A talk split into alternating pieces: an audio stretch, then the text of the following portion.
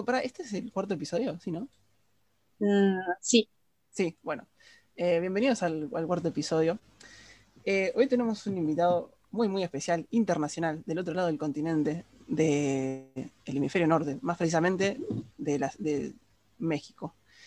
Eh, es Arturo, mi amigo, nos conocimos en, en el campamento de, en el MUD de Perú en 2018. Eh, y el ingrediente, el condimento grande, es que él estudia eh, ¿cómo, se, ¿cómo, se, llama la, la, carrera? Sé que es producción, pero el, el, nombre formal, ¿cómo es? Licenciatura en Tecnología y Producción Musical. Claro, eso es, vos te presentás con eso a cualquier lado y, y ya está, ya, ya, ya ganaste. Eh, así que él eh, nos va a hablar un poco más en detalle del disco que tenemos para hoy, que es Pequeñas anécdotas sobre las instituciones de Sui Generis.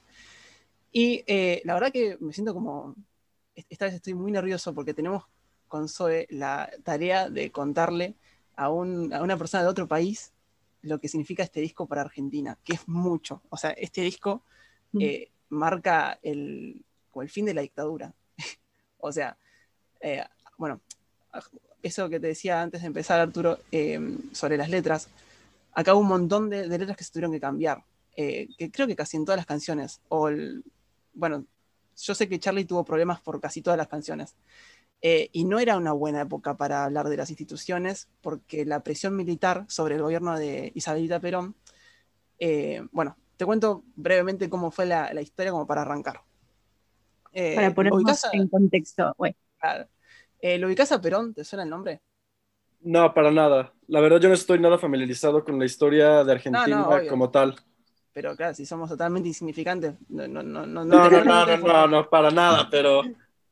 No, no, posta, no, no, es sarcasmo, ¿eh? O sea, yo sé que acá los todos los argentinos como que tienen, yo sé que tienen fama de soberbios y con muy buenas razones porque es verdad que los porteños que son los que más viajan así son, eh, pero el, lo, lo, que tiene de, de, loco eso es que la mayoría no lo son, o sea, todos los argentinos que no somos porteños aceptamos que los porteños son arrogantes y ellos son los que más viajan. Eh, bueno, cuestión, me perdí, ¿qué estaba diciendo? Eh, instituciones, eh, dictadura militar. Ah, bueno, sí. Eh, yo sé que el, el, la historia para, para, vos es totalmente desconocida, pero acá tuvimos eh, una de las dictaduras que te contaba antes, eh, llegó con el, este personaje, Juan Domingo Perón, que fue como el representante del pueblo por excelencia en toda la historia de la Argentina. Es más, ahora viste que, qué sé yo, en Estados Unidos están los conservadores, o no, los, los eh, republicanos contra eh, con los, demócratas. Los demócratas. Claro, bueno, demócratas. acá son los radicales contra los peronistas, siempre. Eh, a partir de ese momento la historia fue así siempre. Es más, el gobierno de hoy en día es peronista, el de Alberto Fernández.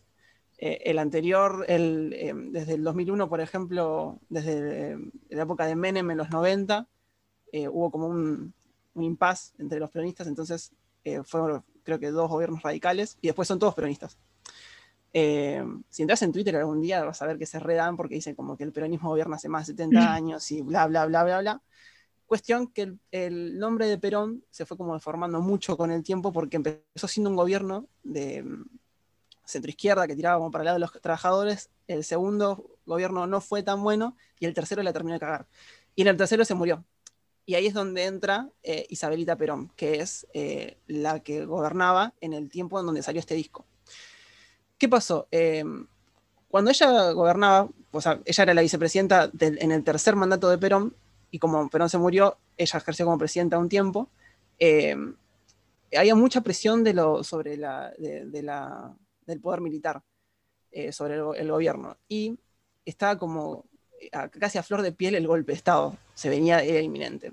Y mm, Pequeñas anécdotas sobre las instituciones es un disco que sale justo antes del golpe de Estado. Y eh, refleja, no sé si te pones a prestar atención por momentos refleja, ¿no? Como esa cosa sombría que, que está por aproximar.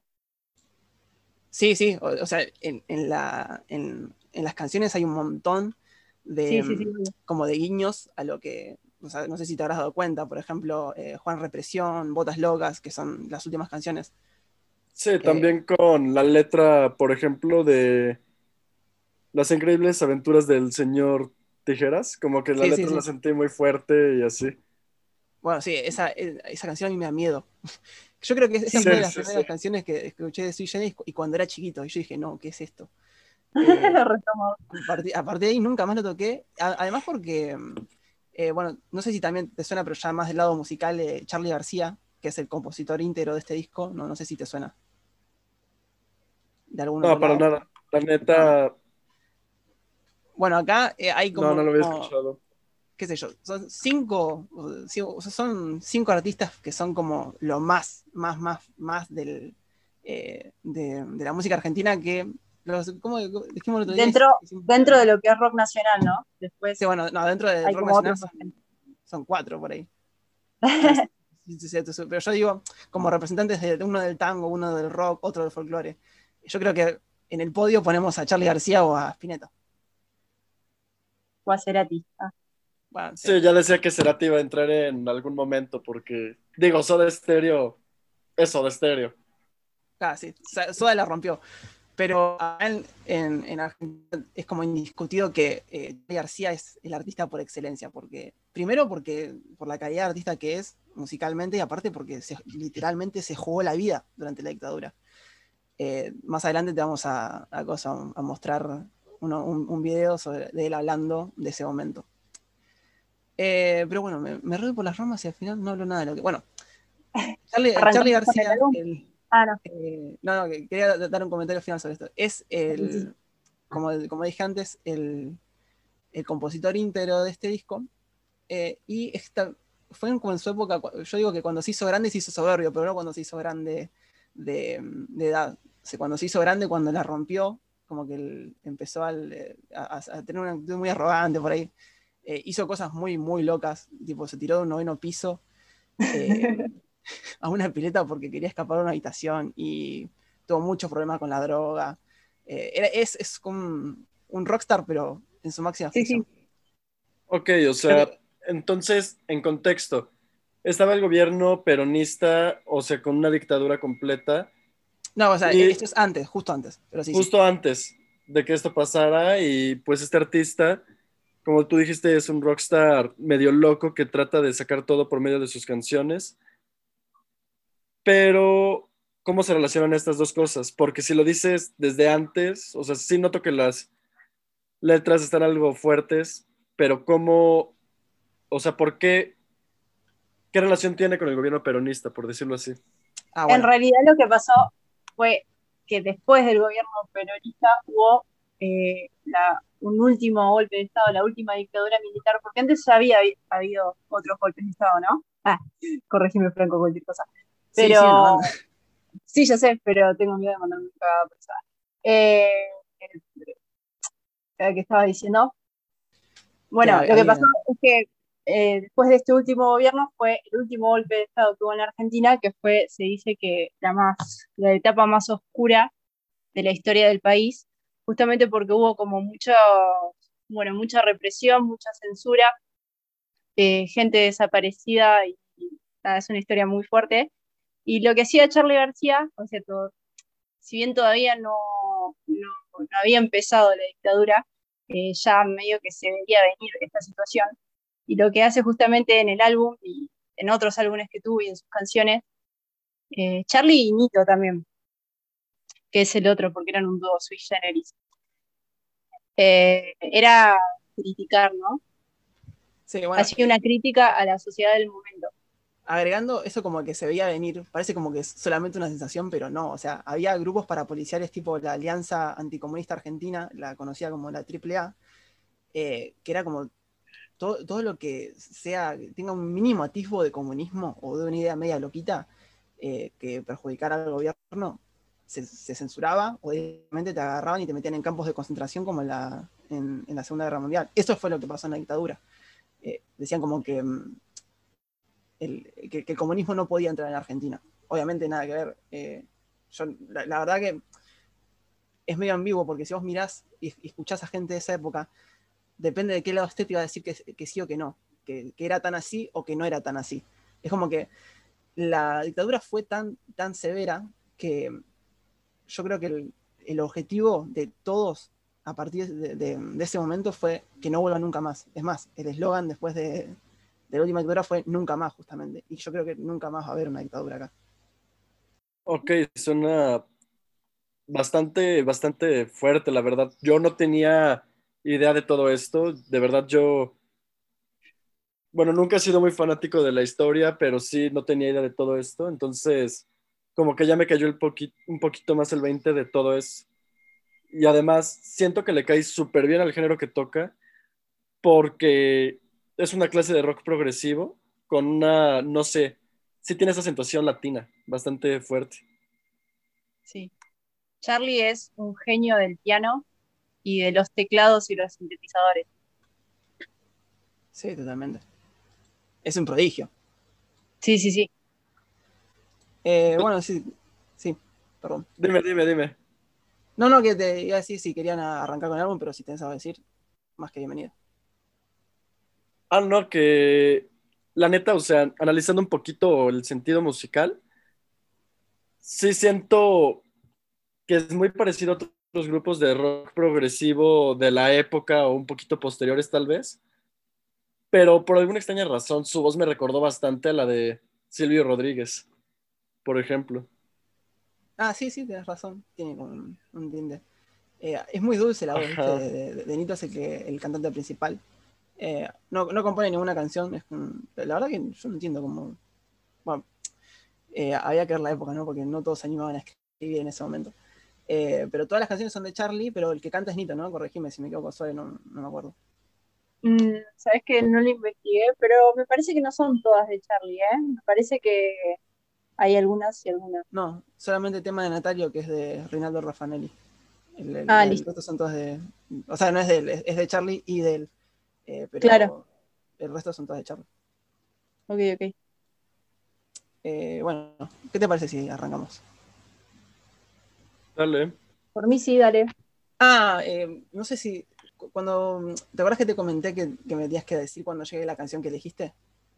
Sí, sí, sí. Bueno, cuando sea la canción, eh, yo, voy a decir el nombre y vos me decís, ah, era esta, porque por si no te acordás. Ok. ¿Cómo, cómo? Eh, o sea, yo te vamos a ir canción a canción y cuando toque la tuya, no sé si. ¿Te, acuerdas cómo se llama? Sí, aquí las tengo. Ah, Listo. Cuando, cuando toque la tuya me decís, la ponemos y la escuchamos los tres. Ok, ok, ok. Mm, bien, arranquemos con la primera, instituciones. ¿Qué tenés para decir?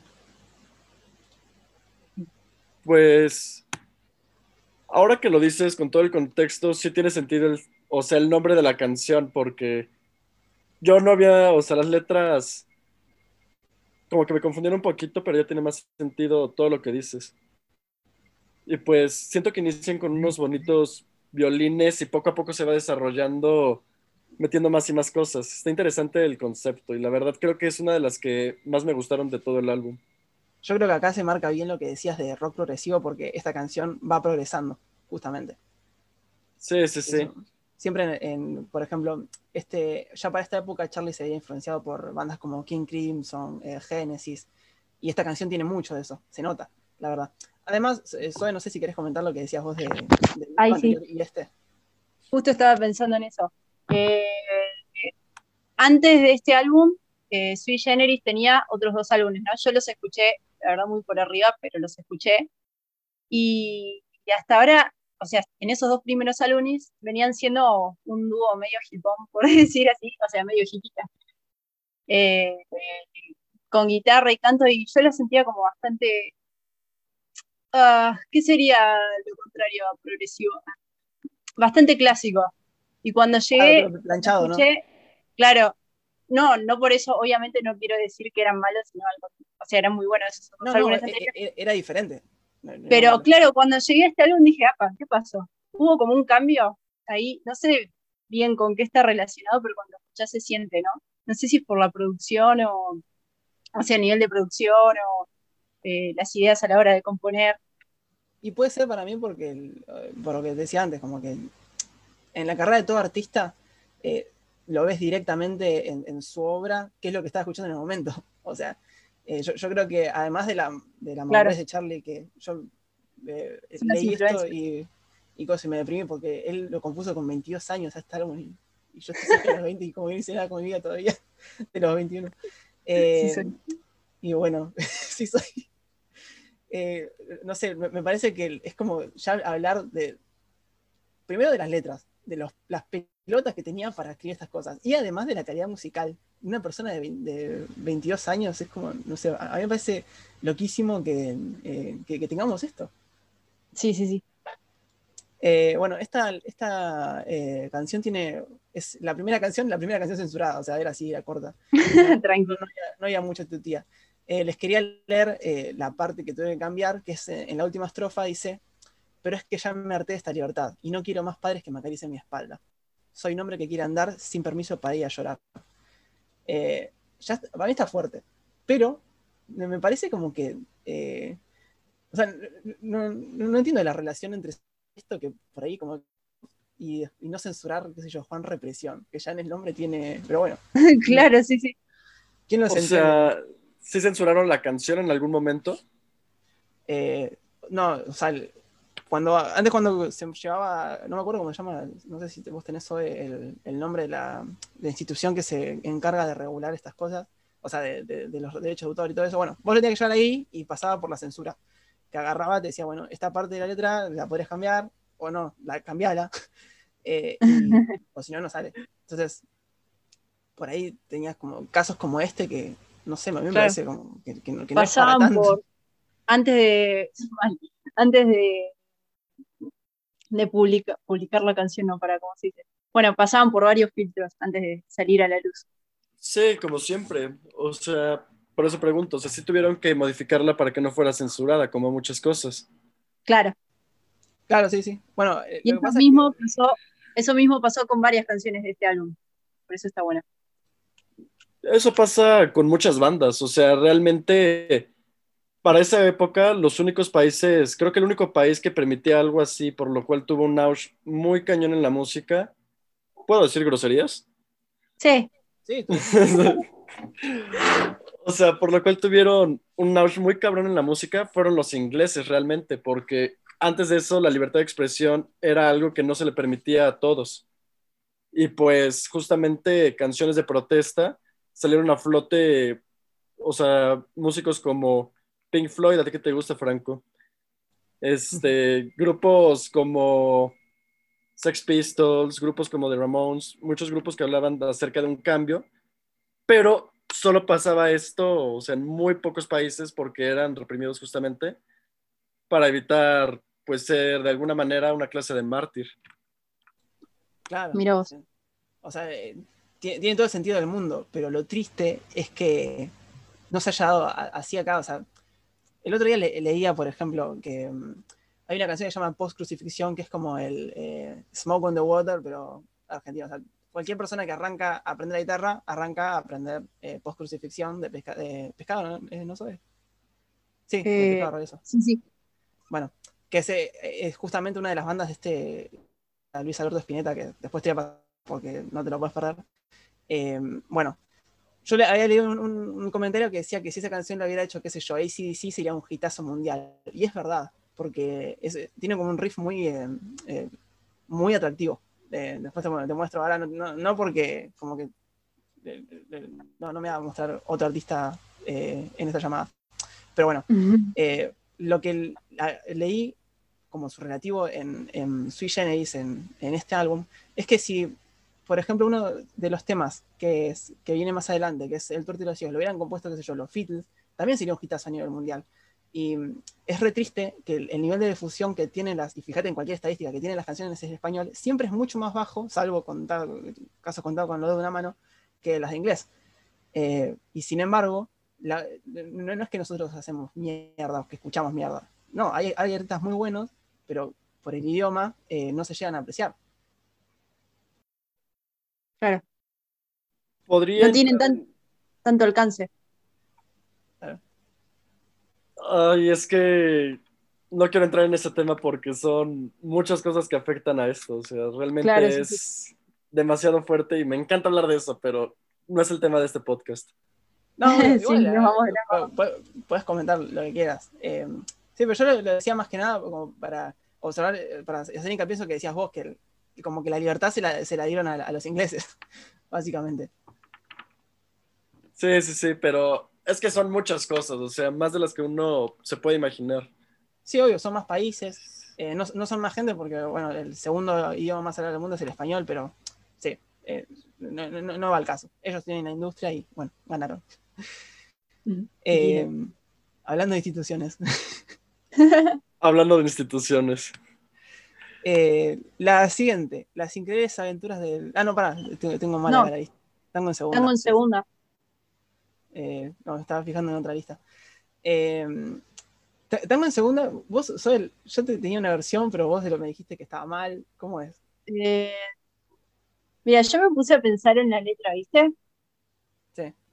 Y no entendí. Yo lo intenté, te juro. Y a, mí en la parte que dice, para que por ahí me voy a confundir. Eh, a mí no me gusta tu cara.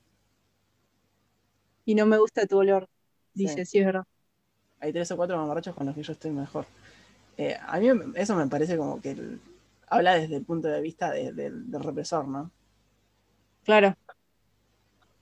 Bueno, el, pero yo te, igual te hablaba de la historia de la canción del, del taxi. No sé si la tenés. Eh, no la conozco esa historia. Si querés, hacemos así, contá esa historia y después eh, te cuento lo que leí yo y nada, que quede a, a libre Yo interpretación. Había, había leído ahí como por un comentario suelto en un video de YouTube, o sea, totalmente inchequeable. Esta, eh, lo esta mismo con lo canción, mío, así que esta canción se le había ocurrido a Charlie eh, cuando eh, viajaba en un taxi y escuchaba el ruido del motor y le hacía acordar un tango. No tengo ni idea de por qué o cómo, pero, eh, o sea, para mí no tiene mucho sentido, pero qué, qué sé yo, fuente de los deseos. Ah. fuente Arial 12. Eh, no, y yo lo que había leído también en un comentario de YouTube, ah, pero eso sí es chequeable, chequeable porque agarras un instrumento, te pones a escuchar y puede ser ah, que se llama tango en segunda porque eh, por algo que está relacionado con la teoría musical, eh, que dice que cada vez que empieza una frase o una oración en la canción, eh, las primeras dos notas están a una distancia de segunda. O sea, explicado muy por encima eh, qué sería una distancia de segunda, es eso, dos notas. Por ejemplo, si estoy en do, una segunda sería re, do, re, porque son dos. Si estoy en sol, una segunda sería la, sol, la, es- y bueno, así, etcétera. Qué interesante Ah. manera de. O sea, iba a decir que qué interesante manera de ponerle nombre a una canción. Digo, está curioso, no sé. Sí, Sí, cualquiera de las dos es muy rara. Va, o sea, a, a mí me suena más que, que es del- de la manera que decís vos, Oe, porque no tiene nada que ver, ¿no? Que se llama así. Por el, por el taxi, que sé. Eh, bueno, el show de los muertos. Esta es la Ah, pero puedo decir una cosa, puedo decir una cosita más de que- tango No, en ya segunda. terminamos. sí, obvio. Eh, el solo, ¿viste? Cuando, o sea, tiene como esta parte cantada y después todo el final es instrumental, ¿viste? Sí. Apenas arranca, yo le, le puse a escuchar y dije, esto yo ya lo conozco. Y, y sí, efectivamente lo conocía. Es igual a un solo que hay en la canción La grasa de las capitales. Ah, bueno, eh, contale que es la gracia de las capitales. Eh, ¿Cómo? Contale, Arturo, que es la gracia de las capitales, porque si no queda Bueno, La grasa de las capitales es una canción de otra banda en la que también es formaba parte de Charlie, Charlie García. Eh, ay, se me confunde con Sui Generis. Cerú Girán se llamaba la otra banda. Y nada, me puse a escuchar ese pedazo, un pedazo de la canción que sonaba igual a Tango en Segunda. Nada más que en Tango en Segunda estaba más lento. Ok, la verdad, yo no he escuchado ninguno de los dos y es la primera vez que yo escucho, o sea, de, de toda esta banda, de Sui- Generis en general. Viste que el. eh, sí, perdón, perdón. no, dime, dime, dime. No, que el, esta eh, estoy como recalculando ahora. Y el Charlie, tanto Charlie García como Spinetta tuvieron 3 millones de proyectos. No sé por qué.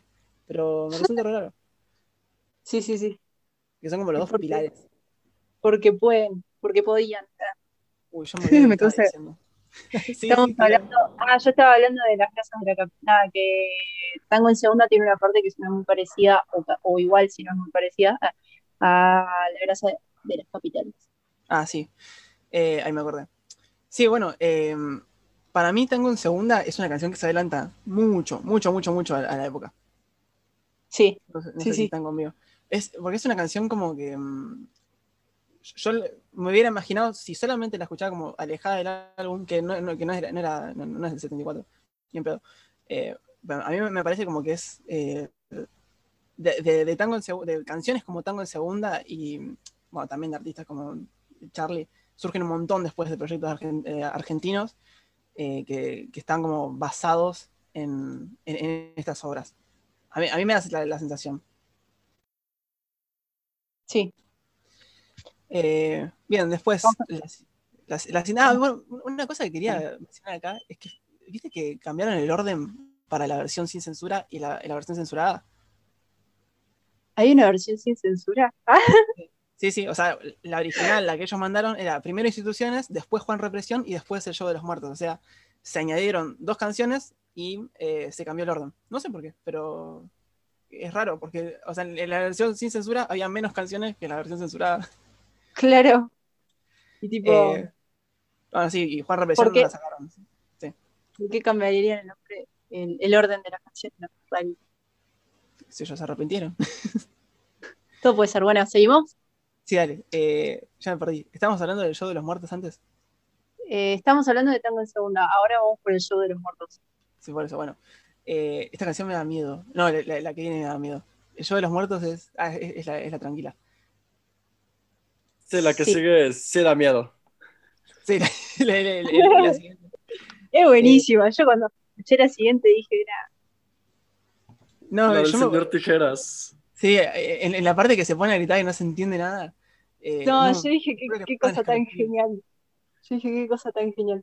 Bueno, nos estamos adelantando. Ah, Perdón, perdón, bueno, sí. Eh, Sí, sí, sí. ¿tenés, que- tenés algo para decir de los muertos? Porque yo no. yo tampoco, vamos por la siguiente. arre. Venga Eh, por la que sigue porque sí. Yo de esta tengo mucho para decir. Dale, vamos por las increíbles aventuras del señor Tijera. A mí me parece que esta canción esconde muchas cosas, porque sobre todo en el tema de la economía, los militares no fueron un buen gobierno. O sea, a nosotros nos, nos enseñan en la escuela que los golpes siempre fueron como cívicos militares, que si los militares ingresaron al poder fue porque había gente que los apoyaba, ¿no? Eh, pero bueno, todos los gobiernos militares hicieron mierda la economía, pero la destrozaron, la pisotearon. Y yo creo que las increíbles aventuras del señor Tijera se puede tomar como por ese lado. Es la interpretación que yo le di.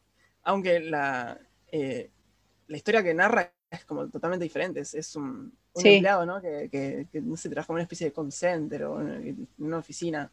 No sé qué onda, que le cuernea a la, a la mujer con la secretaria. ¿o no? Bueno, o lo imagina. No, yo la interpretación que leí es, um, ¿cómo le explico? Ah, eh, nada, de una persona superficial, ¿no? No sé si me explico. Sí, sí, de, así eh, como aburrida. Claro, pero que tiene como una posición, o sea, a mí se me venía esta imagen en la cabeza en la sociedad alta, entre comillas, eh, y que tienen esta cosa de, de nada, mantener las apariencias, de, bueno, como dice la canción, de cuidar la moral, de hacer lo que es correcto, pero que en el fondo tiene como un lado muy, muy oscuro, ¿no? Puertas para afuera es per- todo perfecto, pero puertas para adentro tiene algo ahí, ¿no? Sí, sí. Franco, esta es la canción. Esta es la que yo elegí. Uh, vamos. Buenísimo. Buenísimo. Bueno, porque no- si no te iba a comentar, tenemos un juego, sino que acabo de inaugurar, que es, eh, porque yo si- siempre, soy yo casi siempre elegimos las mismas canciones, y es como re aburrido, porque si mostramos solamente una canción por algo, bueno, como que no, no, no sé, no, no- tiene sentido. Entonces, si yo adivino la de ella, eh, la mo- mostramos, Eh, ella cambia, y si ella adivina la, la mía, yo cambio. Pero bueno, creo que a- ahora, que, que vos elegiste esta, no hay ningún problema con, con, con, con eso. Así que ahí comparto. Ok, ok. Ah, me tenés que permitir, eh, me, me tenés que permitir eso. Ay, no lo permití. No. dentro de mi mente te juro que lo había hecho. No, por ahí la primera vez por eso. Claro. Me nega, Ahí está, sí, ¿no? creo que sí. Sonido en la computadora. Ahí va, perfecto.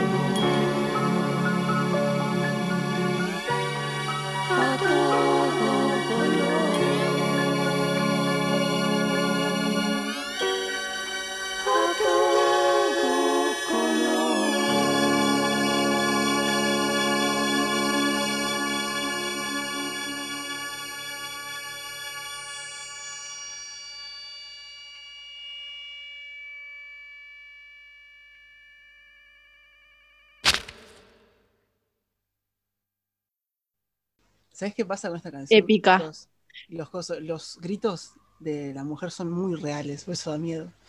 Sí, sí, sí, sí. Sí, se da miedo. Eh, Pero un, par, un par de cositas que quiero decir antes de que se me olviden. Eh, ahora que la escuché de nuevo y como que se me refrescó un poco más. Hay dos cosas como que me llaman la atención, ¿no? Eh, bueno, Sí. no- más de dos cosas, pero dos cosas que quiero destacar. Eh, una es esta figura de la mujer.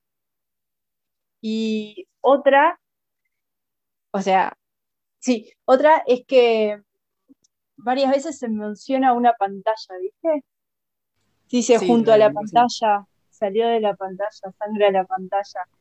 Eh, un par de veces menciona eso. Y yo creo que, que esas dos cosas representan algo. La mujer, yo no creo que esté hablando literalmente de que mató a una mujer. Me parece que la mujer representa algo y lo que el hombre mató, entre comillas, o eliminó, yo lo veo de esa forma, eh, es eh, eso. Ah, me perdí, ¿qué estaba diciendo? Sí, sí. Bueno, yo co- coincido en eso porque para mí la mujer es argentina, es la República. sí, Ah, yo también. O sea, ahorita que me pusieron en contexto, siento más eso, que habla más que eh, de una mujer a la que asesina, habla como de una, vaya, de lo que está pasando y por eso, o sea, al final dice justamente, vi tu nombre en los diarios y nadie te vio, o sea, como pasó desapercibido, o sea, todo el mundo sabe qué pasó, pero nadie puede hablar de eso, al menos así lo Ah, sentí claro. yo. Sí, no, no. O sea, lo- lo- ahora que lo decís me, me cae la ficha, claro. Y ya después dice, este, o sea, la pantalla sangra y nos dice adiós, o sea, pues se va a la chingada. Y ya luego dice, te veré en 20 años en televisión. O sea, 20 años después saldrá a flote lo que de verdad pasó, cuando ya todo esto haya quedado atrás. Claro, eh, boludo, dijiste que no le un Alta interpretación. Sí, sí, Claro. sí, sí. Bueno, pero pará, eh, te quería preguntar, ¿por qué esta? Y mm, si querías destacar algo del lado eh, de producción, del lado musical, ¿por qué esta? Ah, la verdad sí, sí, quería, me gustó esta más que ninguna otra, creo que porque siento que la guitarra del inicio, o sea, como que ahí se puede ver un poquito la diferencia entre producciones que había en esa época con casi cualquier canción de ahorita. O sea, siento que ahí es donde se puede notar bastante. Y siento que en lo personal es la que mejor está producida por todo lo que tiene, todos los arreglos. O sea, compuesta en el sentido de arreglos, pero producida es la que más clarito se escucha en lo personal. Sí, Como es que todas tienen un montón de adornos. No, pero todas, o sea, en el sentido de producción, como que, vaya, no tienen tanto brillo como esta canción en especial, como que están un poquito recortados los agudos. Y aquí en esta, bueno, ese es un concepto que le decimos en producción musical aire, o sea, si le recortas el aire es que le cortas, pues, todas las frecuencias que van después de los 15.000, porque prácticamente son inaudibles. Pero en esta canción sí como que se siente mucho más fresca, mucho mejor producida, como que está más brillante, hasta cierto sentido. Claro. Además, Y- eh, sí, sí, perdón, terminá y te comento. Ah, no, pues es eso, o sea, y siento que como que es la canción que, pues, a mí más me gustó porque sí está loquísima la canción, y ahorita que entra en contexto, me gustó más, pero siento que sí, es como la del disco, la que, vaya, se siente muy setentero, todo el disco sí se siente muy viejito, pero esta canción, a nivel producción, como que está, como tú dijiste, mucho más adelante de su época, como que no se siente tanto de esa época, el del lado de producción. Sí, sí, to- totalmente. Además, ¿sabes qué me parece esta, esta canción en particular? Algo que es muy difícil de lograr, que para mí en esta canción la música y la letra hablan de lo mismo. O sea, eh, si vos escuchás la música sola, a mí me da la sensación que me da leer la letra.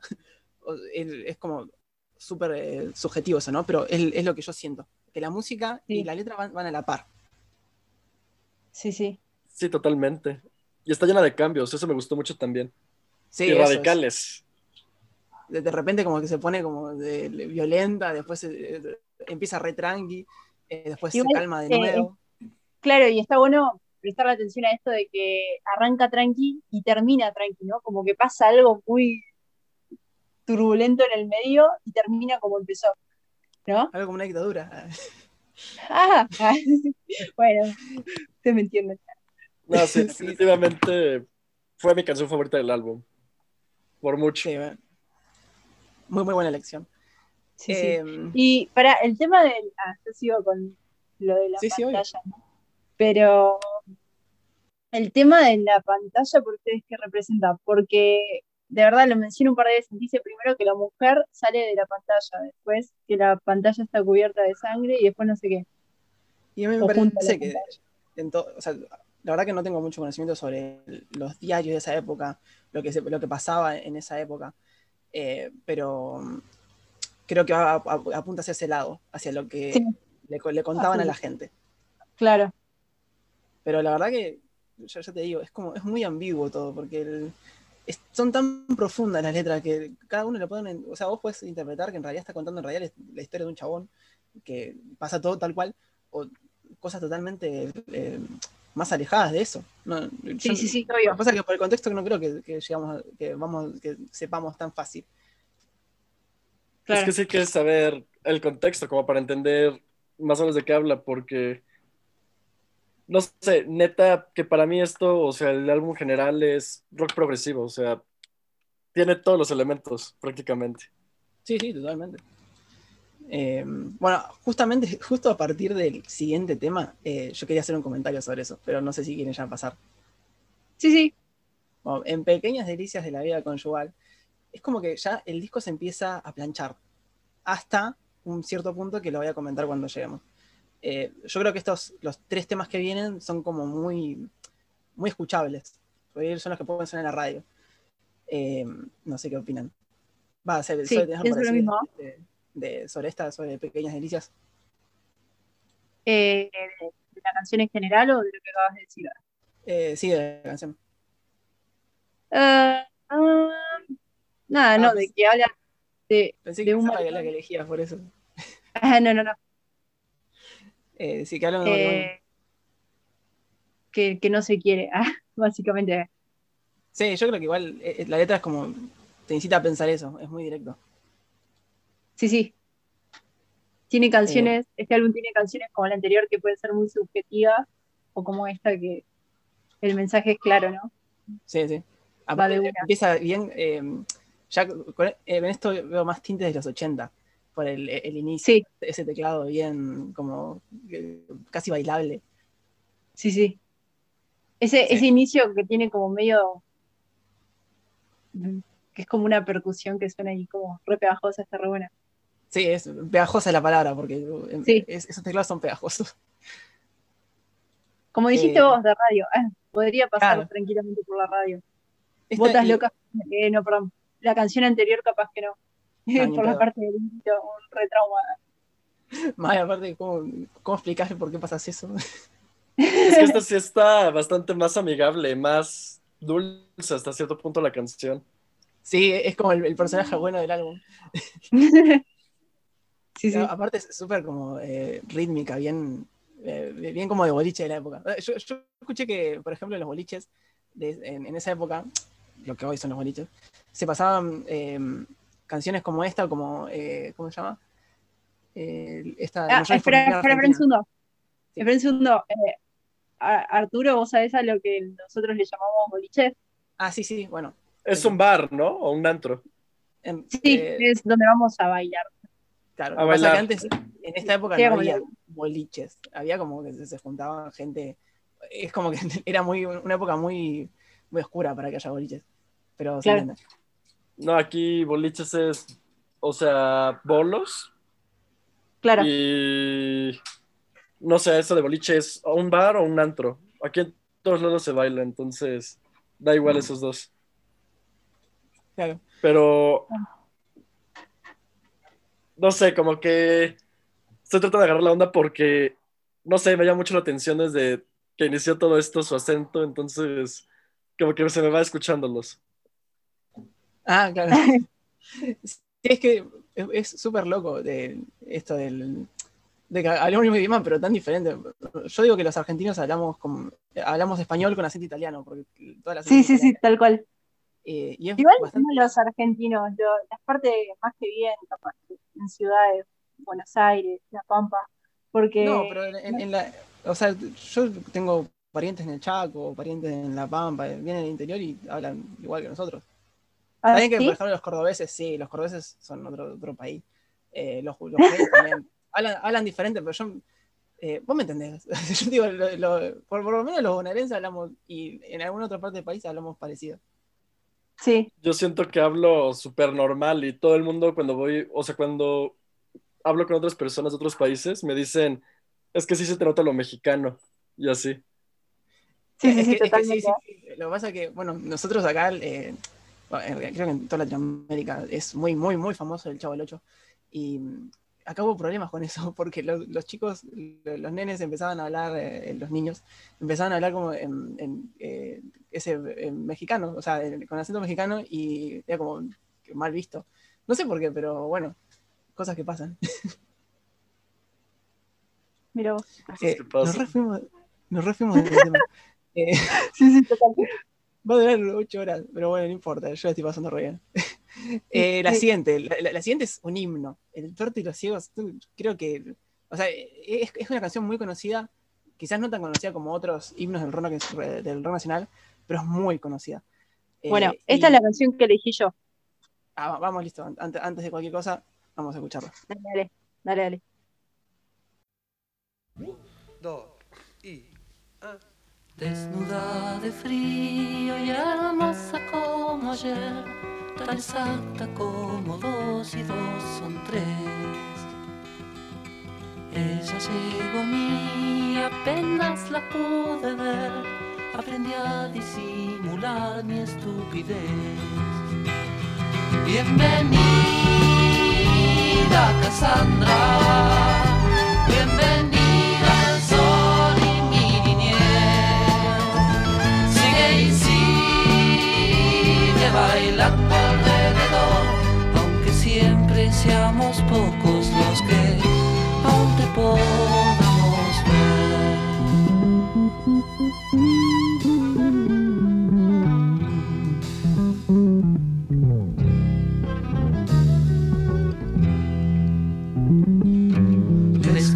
contaste un cuento sabiéndolo contar y creyeron que tu alma andaba mal. La mediocridad para algunos es normal, la locura es poder ver más allá.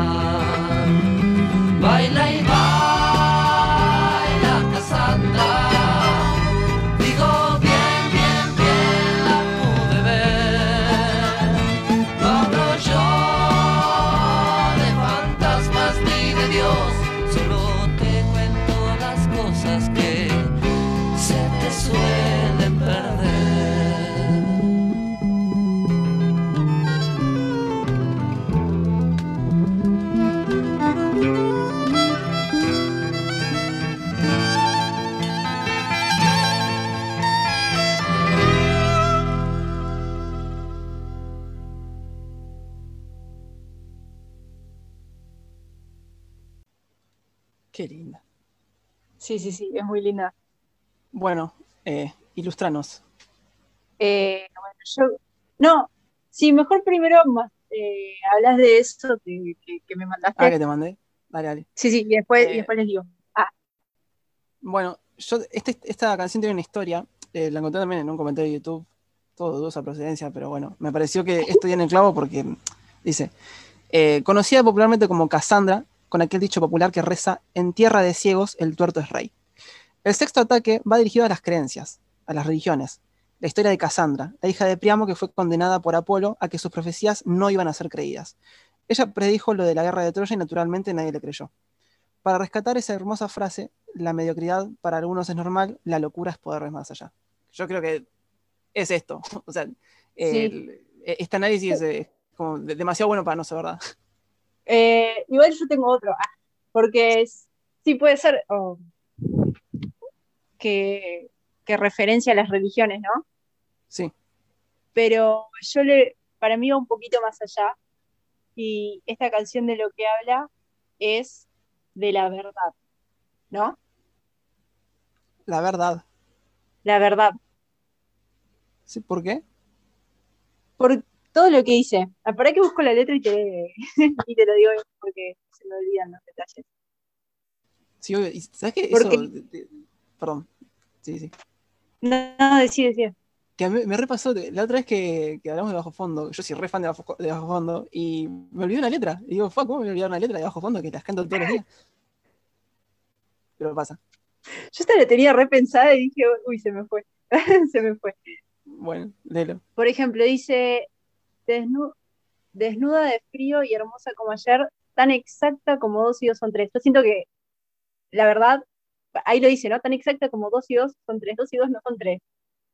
Eh, pero la verdad es algo que, que nunca se puede saber, ¿no? Sí, Se dice que no hay una sola verdad. la Eh, verdad es que no hay una verdad. Claro, decía una pared de la ciudad. Eh, no te- después, no, no- sé, habla de la, habla de Ah, la por ejemplo. Habla Ah, de la ¿estás hablando? No, sigan, sigan, sigan, perdón, perdón. Ah, No sé, en una parte habla de la niñez. Yo siento que la niñez es una de las etapas de la vida con menos mentiras, por decirlo de alguna forma. No sé si con menos mentiras, pero uno es como más sincero. sí, obvio. O sea, uno no, no- no nace sabiendo mentir. Aprende a mentir. Claro. Eh, después, cuando dice, seamos pocos los que aún te podamos ver. Eh, Ah, es ¿Entendés? hay- Y esto de que Cassandra les decía a todos algo y ellos no le, como que no le creían, que al final terminó siendo verdad. ¿No? Sí, Para mí habla de la Eh, le con- o sea, y creyeron que tu alma estaba mal. Pensaron que, que, no sé, estaba loca o algo. sí, tenés razón. O sea, tiene, tiene mucho sentido que, que hable de eso. Sí, sí. So- Sobre todo, otra vez, por el contexto histórico. Eh, Eh, Arturo, ¿querías una decir parte- algo? Una parte también, perdón, que decía, aunque seamos pocos los que. ah, Yo ya le eso para. Sí, ya hablaste. Ay, Ay, nada. Ok, eh, Arturo, ¿querías eh, comentar algo? Porque ah, vi que abriste el micrófono. No, no, nada más que la neta, la letra yo no la entendí tanto de esta, sí está medio perdida y yo, o sea, suponía que Cassandra había sido una figura importante en Argentina o algo así. Ah, no, no. O sea, el- no que yo sepa al menos. Creo que no. Eh, pero el- yo creo que Charlie lo sacó de esto, de la historia de, de la hija de Priamo. Eh, porque es como que ti- tiene sentido porque todos sabían lo que iba a pasar. Y, o sea, no to- o sea, todos lo sabían implícitamente, aunque no lo creían. eh, y nadie, y, nadie hizo, hizo nada para evitarlo. Más o menos como lo que se veía venir. Claro. Sí, sí tiene sentido. De Eh, nuevo, de nuevo es como que referencia a la época en la que salió la canción, ¿no? Sí. Eh, totalmente. Igual, igual, vamos a estar todo el, todo el álbum con lo mismo porque Sí, sí, sí. Eh, bueno, la siguiente canción es la que yo elegí. Así que ahí se las comparto.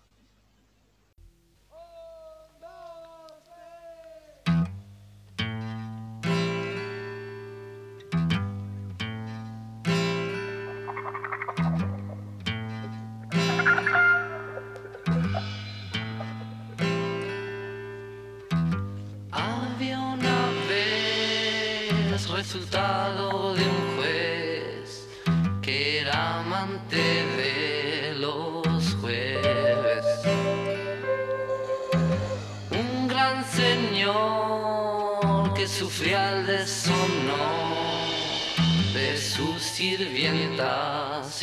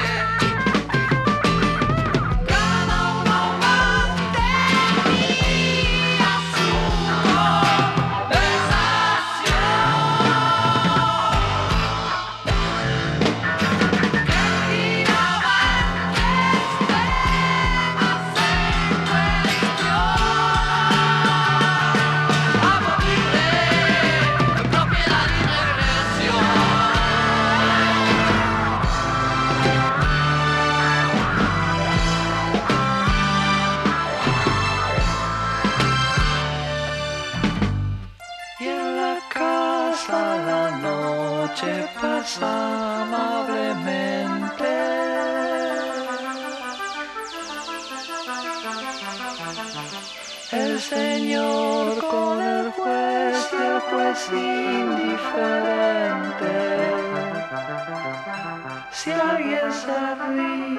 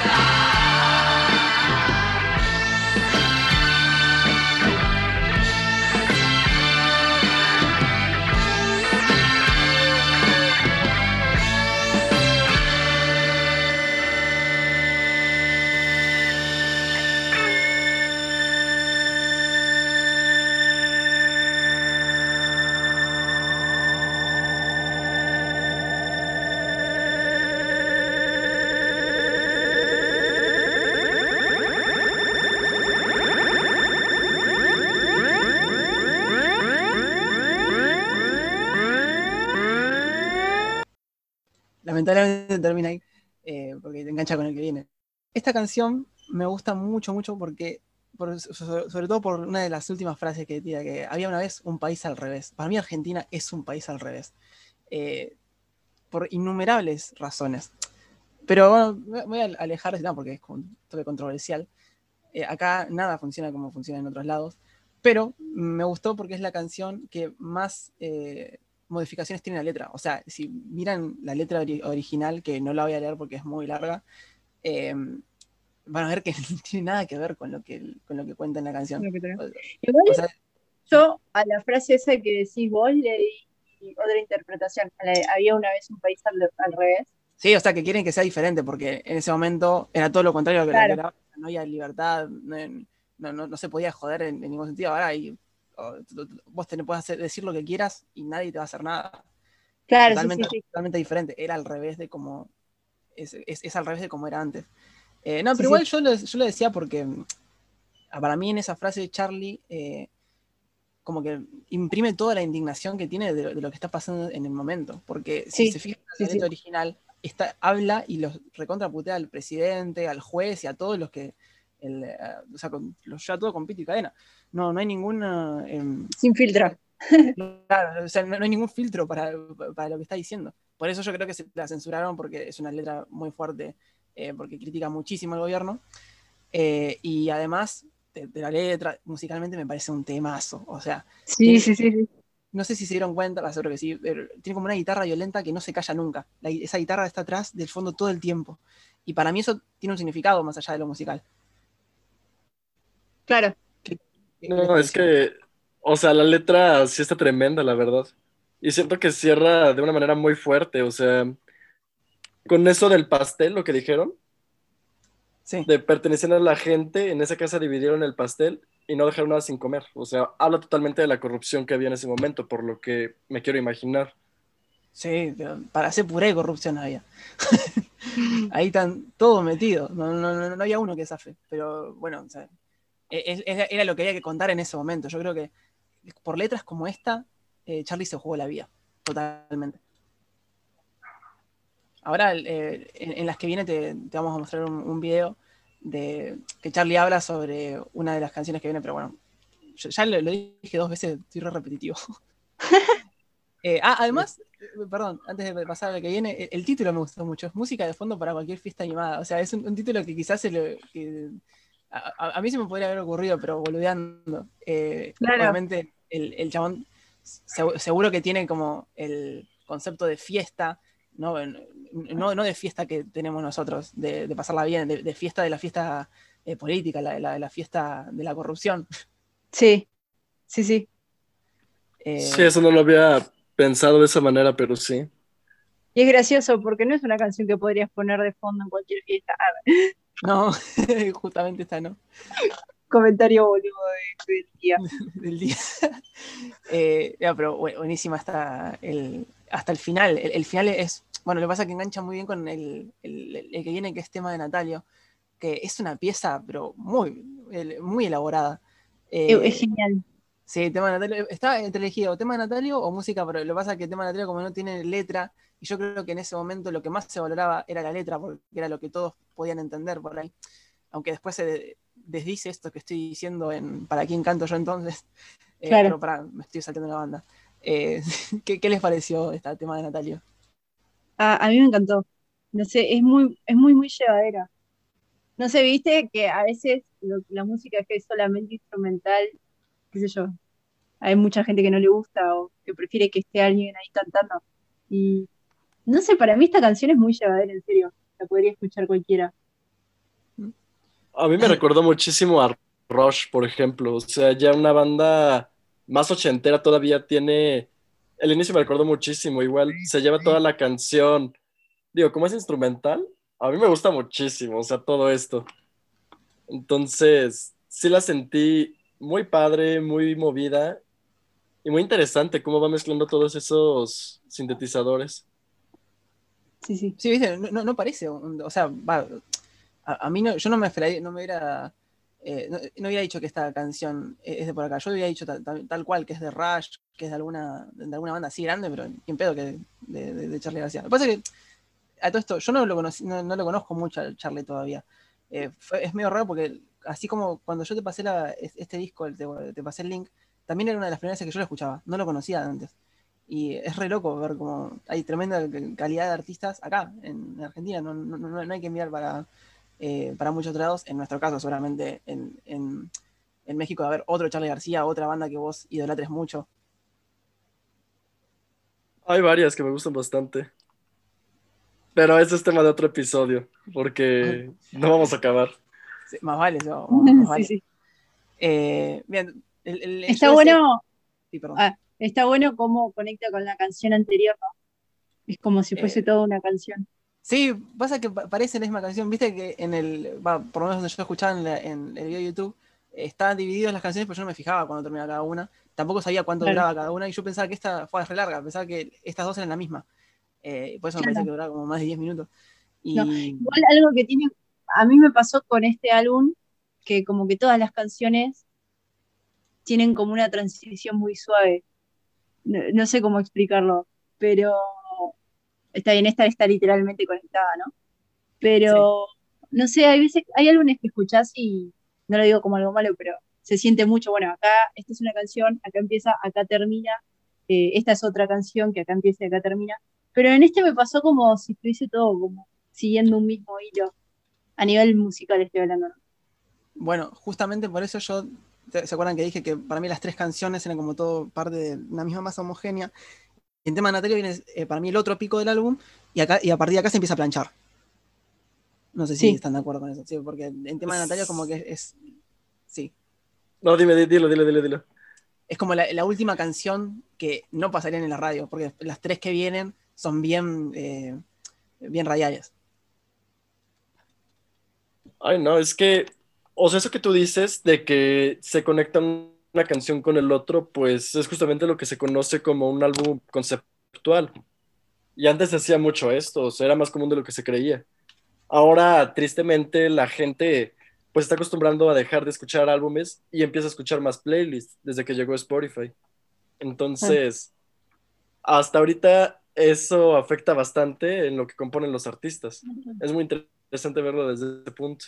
Sí, además que cada vez se compran menos discos por ahí, o sea, ya por eso una, de, las banderas de, este proyecto es la escucha consciente, como donde hablábamos antes. Eh, porque me parece que ya esto de escuchar música, pero no solamente de, bueno, por eso el, podcast se llama Me estás escuchando, porque es, es- ¿me estás escuchando realmente? La canción te pregunta, ¿me estás escuchando realmente o me estás pasando de fondo? Eh, es, la verdad que eso de exponerse a escuchar música está casi perdido porque antes era una práctica muy común en to- todas las personas. Sobre todo en los 80. Yo creo que en todas las épocas anteriores a, a Napster, que fue como bueno. el parteaguas entre la música en CD o la música en internet. Claro, sí, sí. El, eh, eh, Napster fue, tengo entendido, como, no conozco mucho de historia, pero fue como el, el primer Spotify, ponele, ¿no? O sea, el, el primer programa con el que se podía bajar música eh, sin límite. No era el Ares, ese, arre. Sí, sí, sí. Fue todo un parteaguas. Pero sí, ha cambiado mucho la música desde entonces. La verdad que sí. Eh, bueno, el, el- el siguiente tema, em, ¿para quién canto yo entonces?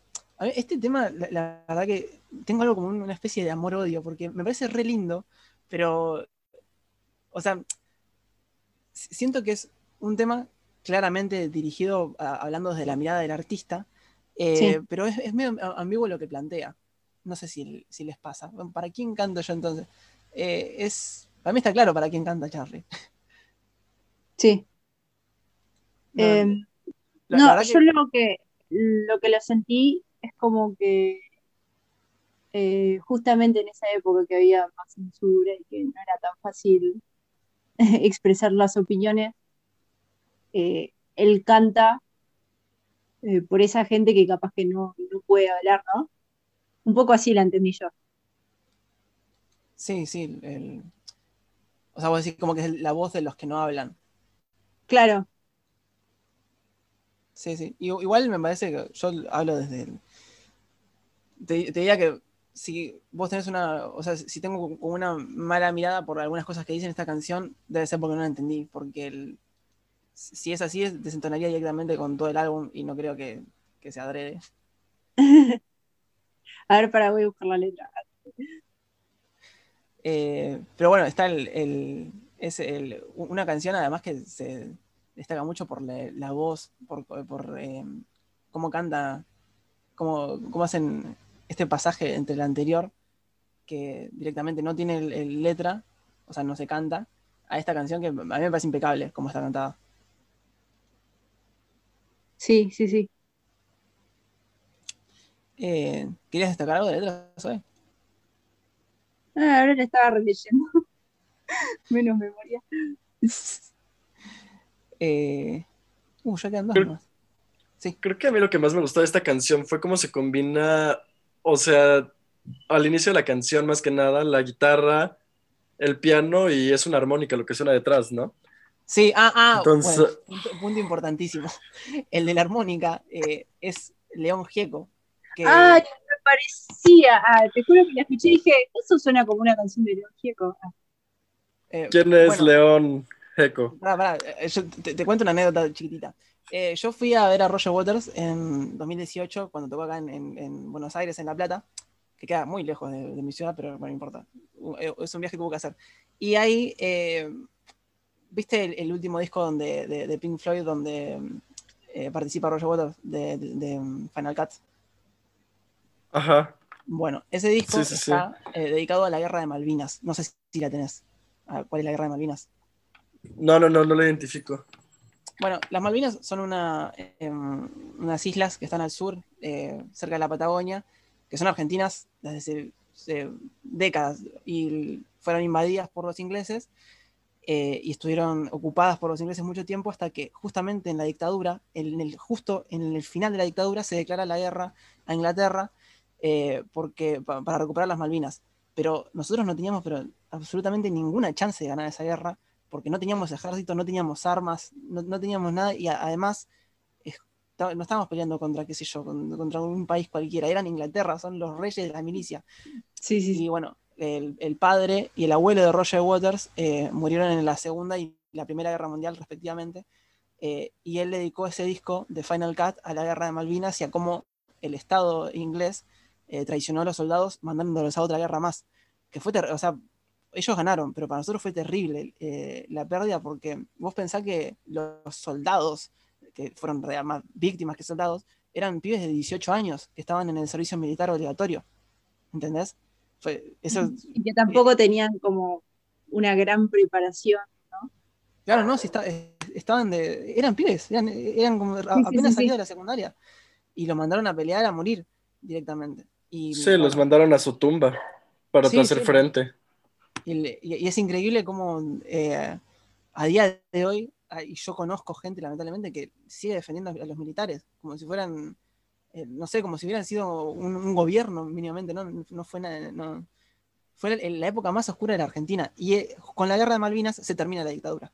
A partir de ahí no hubo más y yo no creo que ya no va a haber más. Bueno, igual ese es otro tema. Para, esto, esto iba a que uno de los grandes, o sea, Charlie, Spinetta, todos fue- como cantaron en contra de, de la guerra, y uno de los exponentes es León Gieco, que es el que toca la armónica en este, eh, en, en este tema. Y León Gieco tocó en- con Roger Waters cuando yo lo fui a ver. Eh, nada, te quería comentar eso para que veas la talla de artista que es.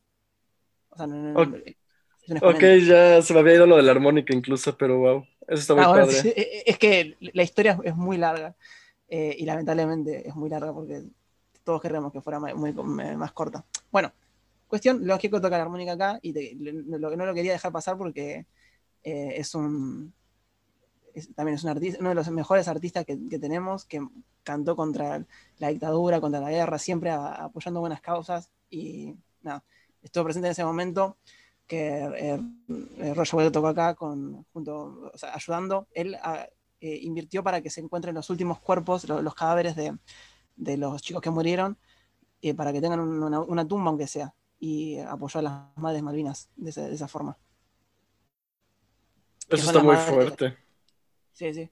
Después te, eh, te- te voy a pasar algunos videos sobre que, se- que hicieron medios acá, eh, hablando con Roger y, y- y contando qué es lo que, qué es lo que hacía con, que, con todo este tema de, de identificar los cuerpos. No fue Vas, va, va, va, pero. Wow, me desconectaste totalmente, Franco. como que.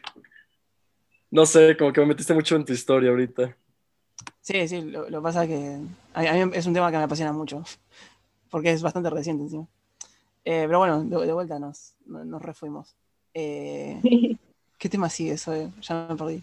Eh, estábamos en ¿Para quién canto yo entonces? Ah, con sí, eh, Juan Represión. Ah, Sí, sí.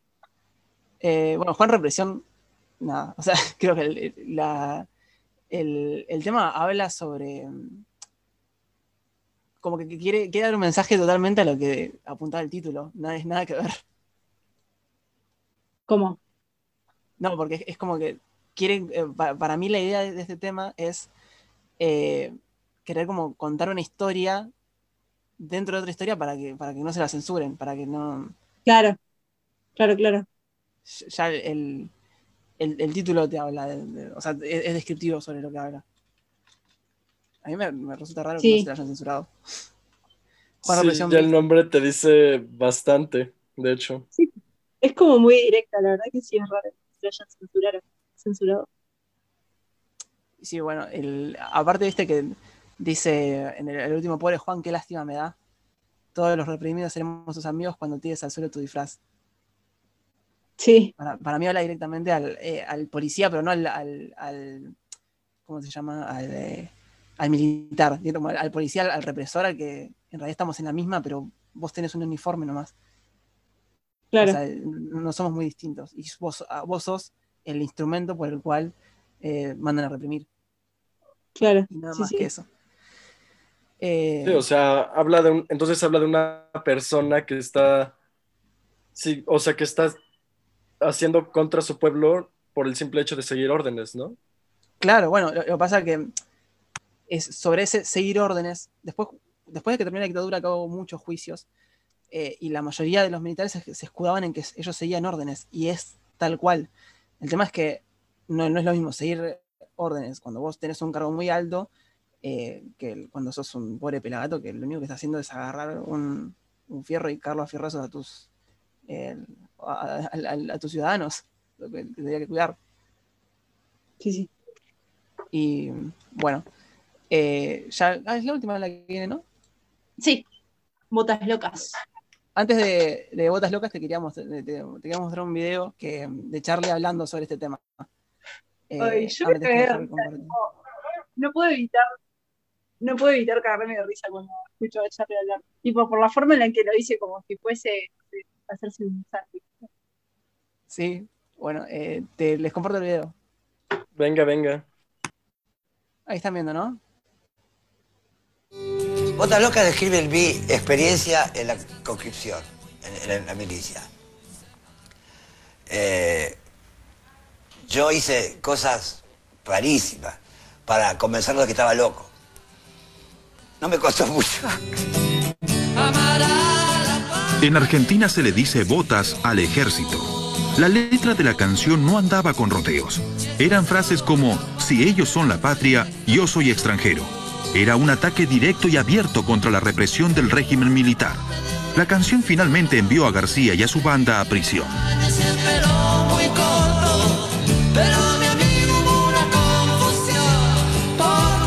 Llegamos y nos, nos, llevan en una camioneta, nos ponen una bolsa en la cabeza, con las manos así, en un patio frío, se escuchaban gritos, ¡guau! Y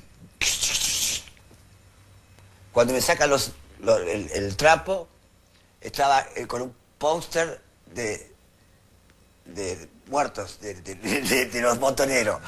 Y el tipo decía, yo maté a este, a este, a este. Entonces yo pensaba, cuando llega el manager, llega el manager también con la cosa, todo mal. Incluso lo- los instrumentos también fueron presos, todo fue preso. Muchos en la posición de Charlie sufrieron tortura o muerte.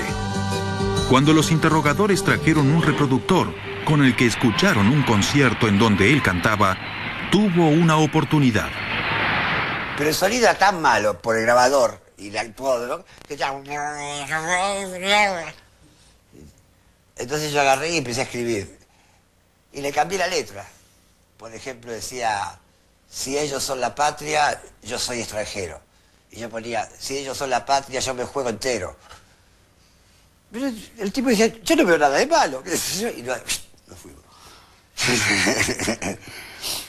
Bastante heavy. no, se andaba- no, no- no- no estaba para joder en esa época. Claro. Pero viste que lo cuenta risa. como si fuese. Sí, sí. Sí, como ese el chabón. Sí, se está muriendo de risa el güey.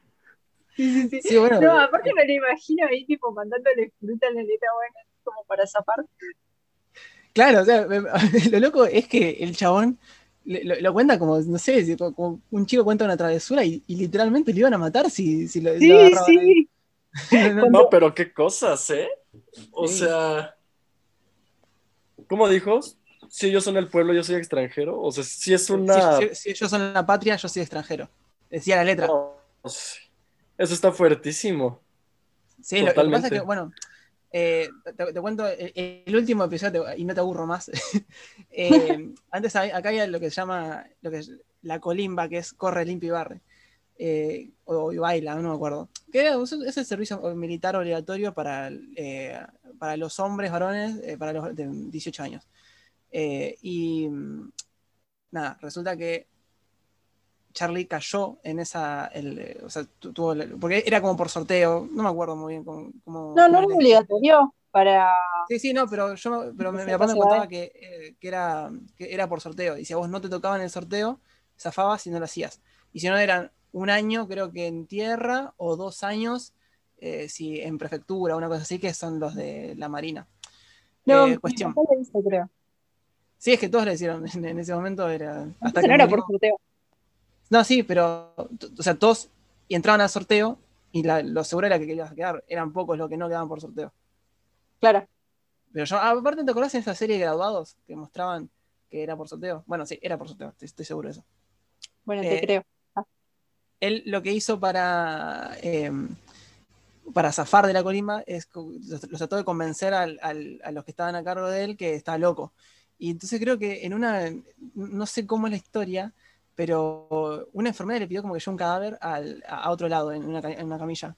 Y él agarró, se lo llevó al comedor y se puso a tomar un té con él para que lo vean y para que lo, lo larguen. Entonces ahí lo mandaron directamente al psiquiatra y lo diagnosticaron con paranoia esquizoide. Y así se fue. Por eso eh, en esta canción Botas Locas cuenta, viste, eh, yo formé parte de, de un ejército loco, tenía 20 años de pelo- el- y el pelo muy corto. Eh, habla de, sobre eso, sobre eh, cómo era, aparte porque te re maltrataban ahí. Eh, un chico, que fue por eso que, que, se lo sacaron y ya no, no- existe más, eh, murió porque lo hacían, eh, lo, mataron creo que por, por moverse tanto, por hacerlo bailar, lo que se decía, que era hacer ejercicio y ejercicio ejercicio hasta que te quedes sin agua, sin oxígeno, y se murió y no aguantó. Por eso se prohibió. Ok, o sea que esta canción en general habla de cómo él se zafó de esta situación haciéndose pasar por loco para no morir como el otro sujeto, ¿no? Que no aguantó pues el ejercicio. Eh, no, no, porque eso pasó después. O sea, a partir de ahí lo prohibieron. Ah, ok, ok. O sea, e- él zafó porque no quería ir directamente. Creo Porque no- que si me toca en algún momento bola blanca, o sea, me toca hacer mi servicio militar, igual y sí aplico esa misma. Sí, lo que pasa es que es, era un año o dos de tu vida perdidos, tirados a la basura, porque salías de ahí y no- no- realmente no sabías hacer nada, porque no, o sea, ni siquiera como que me digas que es de calidad, como bueno, pero qué sé yo, te enseñaron cómo se usa un arma, cómo defenderte, algo de... No, nada, todos los que cuentan de cómo era la Colima era literalmente eso, agarrar, eh, li- li- limpiar, correr y, y barrer. Eh, y, y como que de tu vida así. eh, es- Sí, sí, sí. Además, eh, lo- lo- Argentina es un, eh, un país muy grande que tiene muchos climas. Eh, y por ahí, a- o por ejemplo, a un pariente mío, que es de acá, de, de Buenos Aires, lo mandaron a Ushuaia, que es en el sur, pero abajo de todo, es el- la, la ciudad más austral del mundo. Eh, y dice- justamente se le dice el fin del mundo, porque ahí termina. Y bueno, o sea, imagínate que para un chabón de, de acá, de Buenos Aires, que está acostumbrado al clima, lo mandas allá y lo matás de frío. O sea, se sufría de verdad. Sí, pues sí, está pegadito al Polo Sur prácticamente. Claro, sí, ahí nomás de la Antártida. Eh, esta es la última, ¿no? Sí, con esto termina el disco. Sí, Bueno, sí. ¿qué, te, qué te pareció en general? ¿Qué les pareció en general? La verdad me gustó mucho el disco, o sea, tiene cositas que, ah, o sea, a mí me gustaron, o sea, me gustó mucho, pero siento que si hubiera sido producido ahorita, con una mente para crear música de esa manera, hubiera sido muy diferente. Y claro, o sea, fue un giro totalmente para la época. Y siento que, vaya, ahorita con contexto y más de todo, la verdad es que es un disco muy fuerte y ahora entiendo por qué dicen que es un disco tan importante. Si todo el disco es una canción protesta gigante prácticamente. Claro, o sea, canciones protestas, discos protestas hay un montón en Argentina. Después, por ejemplo, vinieron eh, Patricia Rey, sus de Ricota con, qué sé yo, con Octubre. eh, un mon- un- hay un montón de discos que vos decís de protesta, pero este fue en el ojo de la tormenta, ¿entendés? Eso es lo loco, Sí. por, por eso es tan importante. O sea, el chabón tenía las pelotas de, de escribir estas cosas con los militares eh, en el poder, mirando directamente. Y nada, eso me parece como una actitud revalorable de lo que es como ciudadano eh, Charlie, que gracias a Dios a día de hoy sigue vivo y tiene no sé cuántos homenajes. Eh, pero bueno, es un, un hito, un referente en la política y en la música argentina. Por eso te lo- el- fue el, el disco que te compartimos, porque me- me- a mí me parece que es como, eh, es, es verdad que está en, ambientado en una época oscura, eh, pero son cosas que hay que contar, son cosas que hay que Sí. decirlas. No se pueden caer en el olvido. No, pues la verdad, ahora sí que neta después de este podcast, vaya, me cambió muchísimo la perspectiva y neta, vaya, quedé impactado. Qué bueno, que, Che, Franco. que te- sí, decime. Creo que igual le podrías haber contado un poquitito de contexto antes de mandarlo a escuchar el libro. No, lo que pasa es que yo quería que lo escuches justamente para que pase esto, porque Ah, para si, vos, confundir qué sé yo, la- si, a, si a vos te cuentan eh, de que vas, vos vas con prejuicios, van con- vas con, ah, bueno, sí, pero yo sé que más o menos se, eh, se trata de esto. Por, por ejemplo, el, el disco que dije antes de, de, de Vision Bell, no, de Final Cut, eh, que habla sobre la Sí. guerra de Malvinas. Está bien que dice, tiene muchas referencias muy claras y cero como filosóficas, como ponerle acá, porque le ataca directamente a Thatcher y a Galtieri acá. Y Sí, sí. bueno, o sea, e- e- es, es- es diferente, porque este disco, si no te cuentan de qué trata, quizás no te das cuenta de qué trata. Claro, Por, Claro, eso, yo- claro. por eso yo no, le- le- eh, por eso no le quería contar, porque quería que, que- como que, que sea todo genuino. claro. Sí, sí, entiendo. No, pues ahora sí que sí me impactó bastante, la verdad. Bueno, eh, posta que me alegra muchísimo. O sea, veredicto final. ¿Qué, qué, qué puntuación le, le das al disco? En total. Sin contexto, yo le habría dado un 8. Pero ya con contexto, yo creo que sí ya tiene mucho más sentido y agarra mucho más valor. Entonces, yo creo que sí le cae el 10. Y como productor, tiene muchos elementos que para su época son muy difíciles de conseguir. Muy difíciles. Ah, eso es, bueno, esa mirada, por ejemplo, yo, eh, es imposible que, que la tenga porque no, no, no conozco el tema, pero... eh, Claro, te- yo te mucho tampoco. Del, del tema de la de producción yo tampoco entiendo mucho.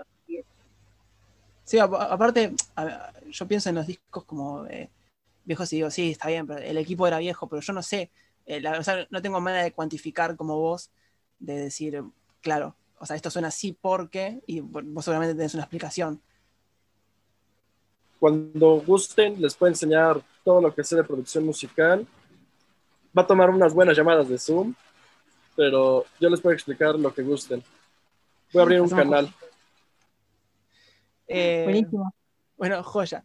Eh, Te quería decir antes que me olvide, eh, quedás más que invitado para la próxima, pero con la condición de que ahora traigas un disco vos, eh, ya sea de, de- de alguna empresa mexicana o no, lo, lo que quieras, eh, así lo, lo analizamos para la próxima, cuando tengas tiempo y ganas. Va que va, te voy a tomar la palabra, pero viene mi semana de finales, entonces Sí, estas vale, tres semanas voy a estar muerto y tengo que buscar un buen disco para hablar. Sí, pero ni, ni te preocupes, nosotros también. Yo te, ahora tengo Claro, tranqui. 3 millones de parciales. Eh, y además, la, la semana pasada teníamos otro disco para, para analizar y no analizamos por falta de tiempo. Eh, Sí, pero sí, bueno, la- para la próxima que quieras traer alguno, mandame un mensaje, lo escuchamos y lo mismo. Va que va, pero voy a buscar un disco de la talla. Dale, dale. Buenísimo. Y gracias, y gracias por participar, ¿no? Sí, posta, muchas, muchísimas gracias por participar. Para mí fue un verdadero placer eh, por, por- por todo lo que con- conlleva explicar un disco así y aparte porque sos un amigo y la tenía- yo, sabes que lo que más compartimos es la, la música y tenía muchas ganas de mostrarte a algún artista argentino. No, pues muchas gracias a ustedes, o sea, muchas gracias Franco y muchas gracias Zoe por invitarme y pues por darme la bienvenida aún, aún sin que yo supiera esto. La verdad me la pasé muy bien y ya era hora de hacer contacto de nuevo. Sí, la verdad que sí. Ah, bueno, tenemos para finalizar, eh, esto lo, lo van a, como a interactuar por Instagram eh, y decía algo, que sea algo raro, que comenten algo raro para que se- para saber cuántos Claro. escuchan hasta acá. Algo, tenés que decir algo muy bizarro como fuera de contexto. Claro. No se me ocurre nada. Bueno, ya sé, el, decir el, el nombre de, de alguna provincia eh, de México, pero que no sea el Distrito Federal o algo así. Cuernavaca. Ok, si, si alguien llega hasta acá, que comente eso, por favor. Bueno, Igual el- este video va a durar como dos horas, no sé si se va a poder subir a no, Instagram. bueno, pero, pero que lo comenten en una publicación. Claro, sí, sí. Bueno, eh, eso fue todo. Muchísimas gracias por escuchar. Muchísimas gracias, Arturo, por venir. Gracias a, a todos. Eh, nos vemos la que viene, el fin de semana que Nos viene. vemos. Saludos, Chau, chau. saludos.